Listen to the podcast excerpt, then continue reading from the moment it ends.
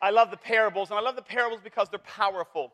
This is one parable in, in uh, Matthew chapter 13.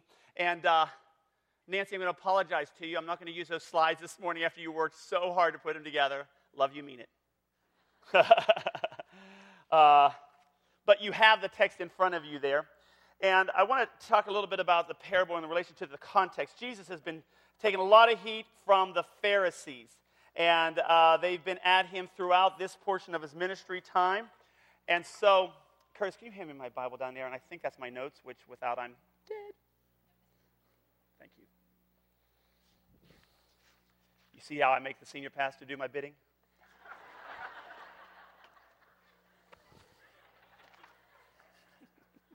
I'll hear about that on Monday. Okay. no, no. All right. So, uh, the text is Jesus is preaching, and the Pharisees are a problem, and he tells his stories in parables. And the disciples go, What was that about? Jesus says, I tell you the stories in parables because the religious leaders don't understand parables. They need everything blah, blah, blah, blah, A, B, B, B, C, D, E, F, G. Uh, the other part of that was that story is powerful. Story is powerful because within us is the seed of story. We all believe that there's once upon a time. We're all hoping and believing for a happily ever after. And it's a story and the structure of a story that resonates within us because it's God. It's God, the nature of story, and that's why it's powerful. And so Jesus communicated through these stories. And the story is about what? What is the story about? Well, my first thought would be, or maybe your first thought was, it's about soils. I mean, that takes up most of the text.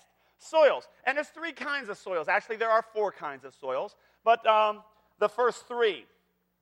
Uh, and, and the nature of all three soils is similar in that they're ineffective.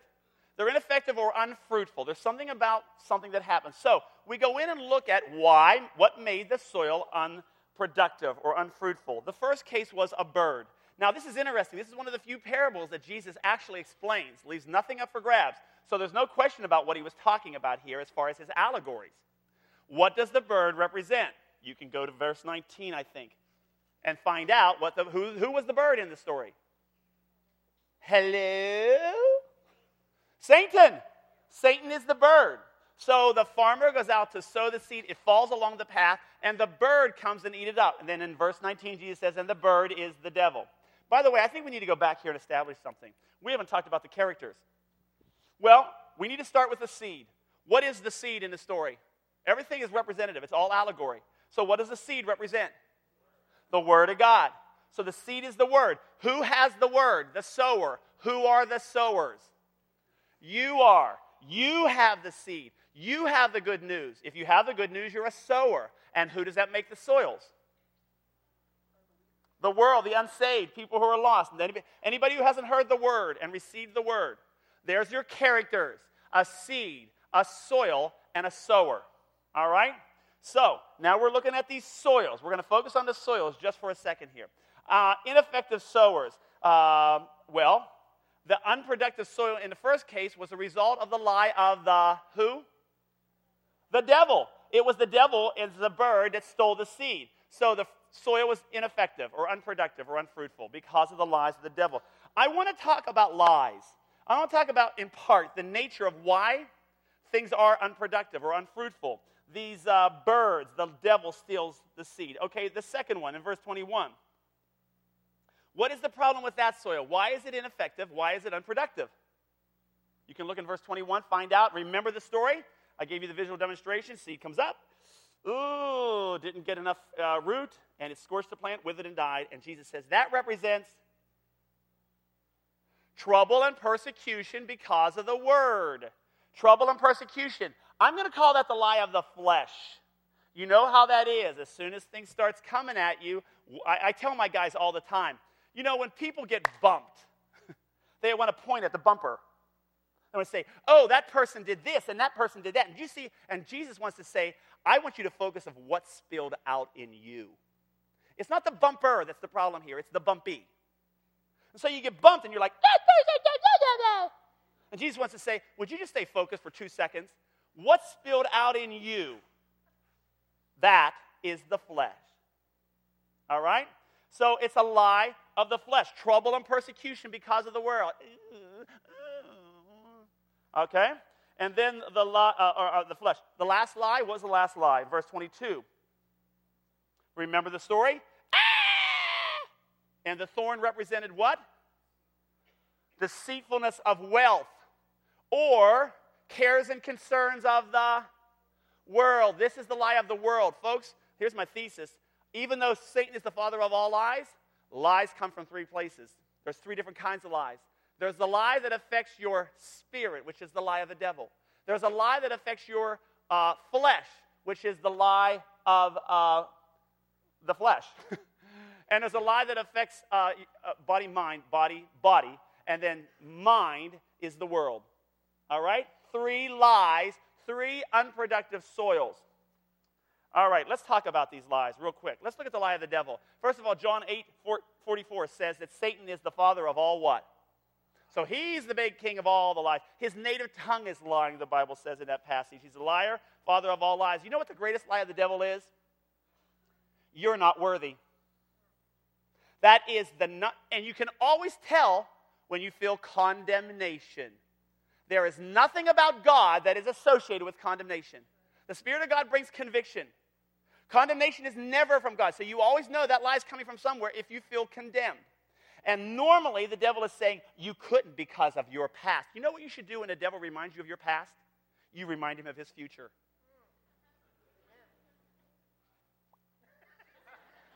Magic. Lies of the devil. Ephesians 6:12 says, "For your struggle is not against it's not against other people. It's not against flesh and blood. It's against spiritual forces of evil in the world and the spiritual forces of evil in the heavenly realms, okay? And then that whole passage is uh, Ephesians 6 is all about what? Therefore, put on the full, and that is your strategy against fighting the devil.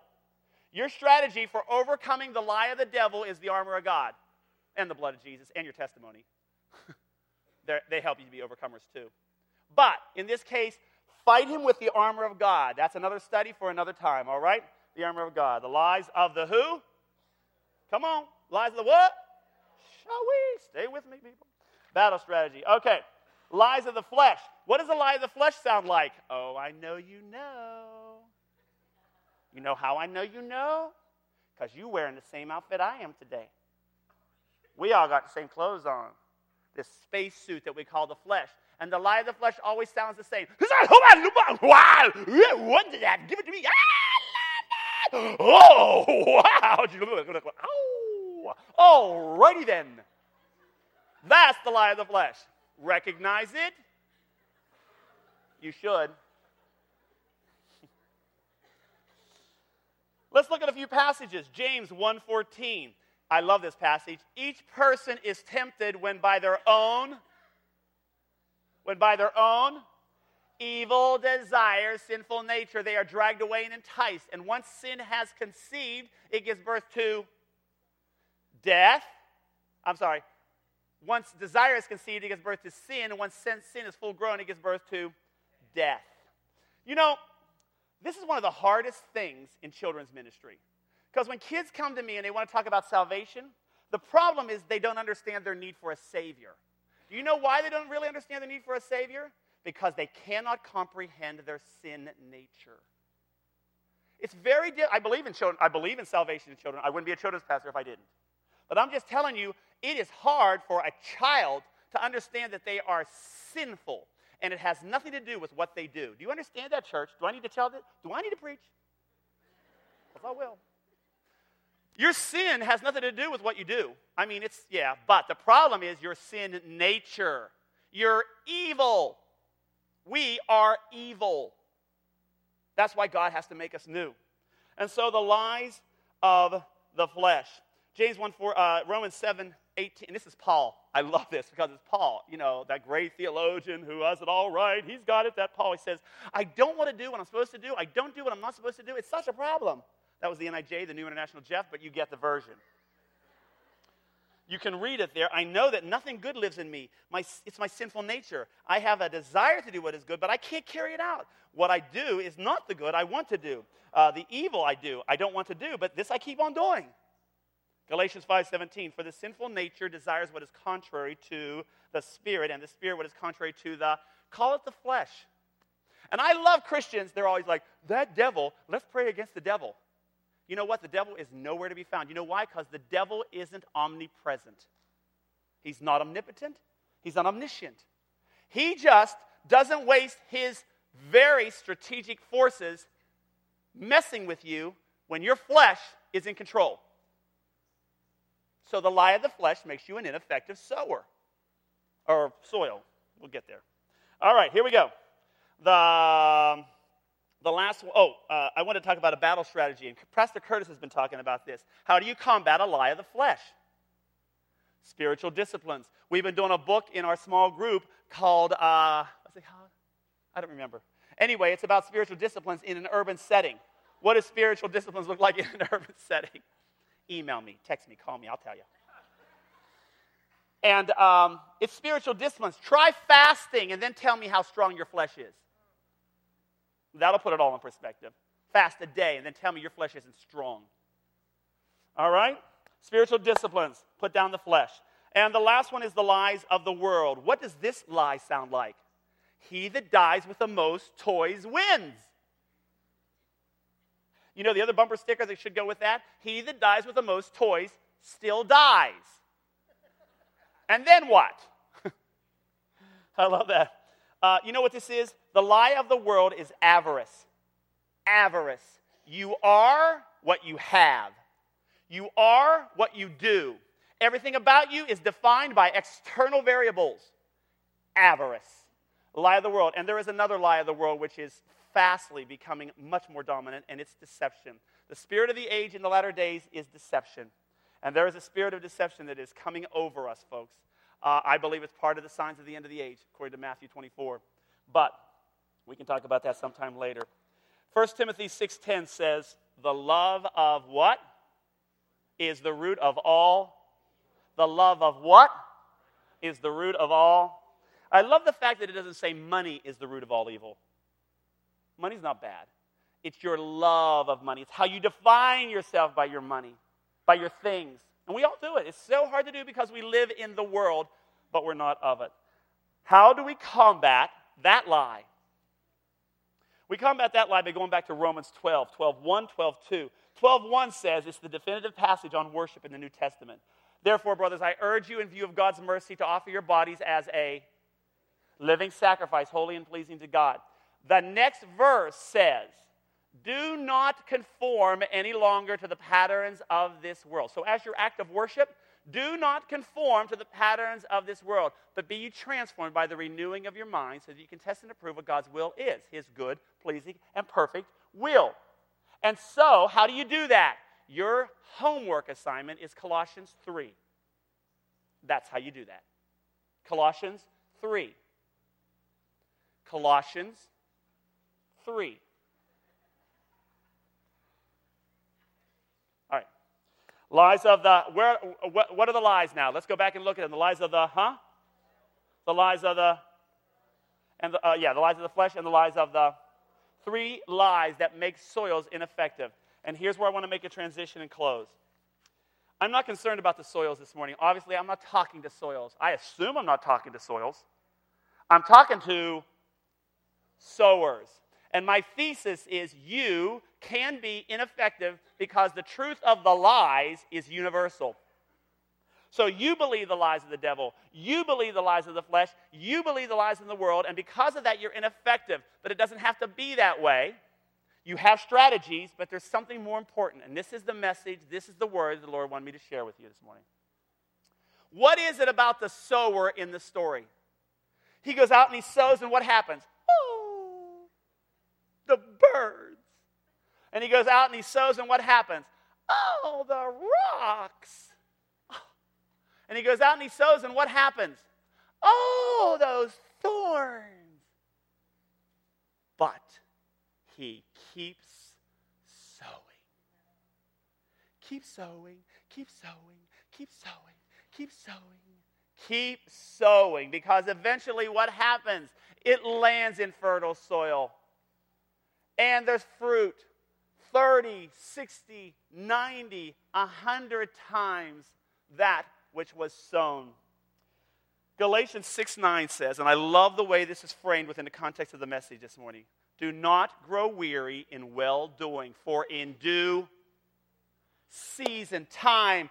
Seasons is biblical. Ecclesiastes talks a lot about season. It's spiritual that you're in seasons of life. God is doing things. He did it with the Israelites in the wilderness, in Egypt. It was always a season of what He was doing. You can find the will of God and the purposes of God by examining the seasons in your life. So, seasons are, but in this context, as a sower, know that there are going to be seasons. There are going to be seasons, but you just keep sowing. Do not grow weary in well doing, for in due you will reap, reap, or harvest a reward. Someday I hope to preach that message on the judgment seat of Christ. This isn't about your salvation, this is about your rewards.